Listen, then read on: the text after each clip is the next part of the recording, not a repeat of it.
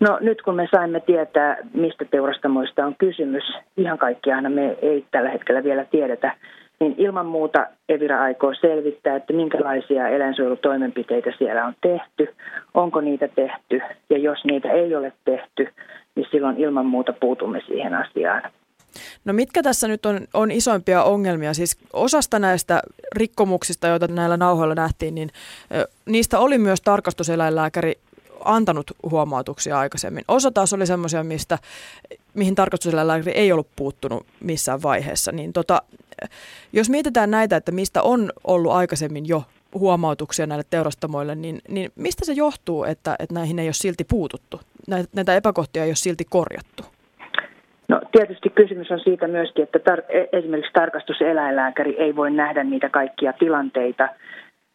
Hän kiertää ympäri laitosta ja hänellä on monenlaisia työtehtäviä navetta päästä sinne lähtevien tuotteiden päähän.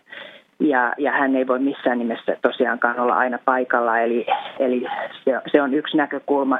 Mutta se, että lopetusasetuksen mukaanhan teurastamossa pitää olla hyvinvointivastaava, jolla on erittäin laajat valtuudet. Hän keskustelee heti tarvittaessa toimitusjohtajan kanssa.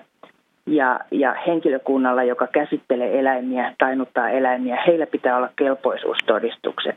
Ja nyt näistä kuvista on tietysti helposti pääteltävissä se, että tämmöinen järjestelmä ei siellä vielä toimi ollenkaan. Eli myös teurastamon täytyy ottaa itse vastuuta siitä, että lopetusasetuksen mukainen toiminta siellä järjestetään ja että se toimii. Ja tarkastuseläinlääkärin tehtävä on sitten valvoa, että tämä järjestelmä toimii. No entäs sitten niissä tapauksissa, joita myös aika räikeitä tapauksia niissä kuvissa oli, joihin tarkastuseläinlääkäri ei ole puuttunut. Esimerkiksi täällä HK-Scanin teurastamolla tainnutusongelmat, jotka oli aika säännönmukaisia. Mistä semmoinen voi johtua? Tässä ohjelmassa spekuloitiin sillä, ruotsalainen asiantuntija spekuloi, että voiko olla niin, että tarkastuseläinlääkäri on niin tottunut näihin käytäntöihin, että on sokaistunut niille? Tietysti tässä on tietenkin jonkunnäköinen mahdollisuus. Näin ei tietenkään saisi olla. Siis kyllä tarkastuseläinlääkärin täytyy valvoa se tilanne tilanteelta, että ei niihin saisi sokaistua, mutta että onhan se mahdollista. Toisaalta sitten se, että jatkuvasti antaa huomautuksia samasta asiasta, niin se pitäisi johtaa siihen, että tartutaan sitten raskaammin keinoin, mutta että näin ei aina ole käynyt.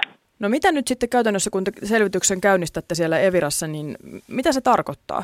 Tuutteko tekemään rikosilmoituksia esimerkiksi näistä ihan selkeistä rikkomuksista, mitä tässä näissä kuvissa näkyy? Se tarkoittaa sitä, että me selvitetään, minkälaisia toimenpiteitä siellä on tehty, mitä huomautuksia siellä on annettu, onko tehty eläinsuojelupäätöksiä ja niin edelleen. Että katsotaan, miten siellä valvoja on reagoinut siihen laitoksen toimintaan. Ja sen jälkeen niin harkitsemme sitä, että annetaan nyt vähintään eläinsuojelupäätös, mutta että voidaan myöskin tehdä tutkintapyyntö poliisille. Millä aikataululla tätä selvitystyötä ja harkintatyötä tehdään? No, jos minulta kysytään, niin mahdollisimman nopeasti heti kun pystymme.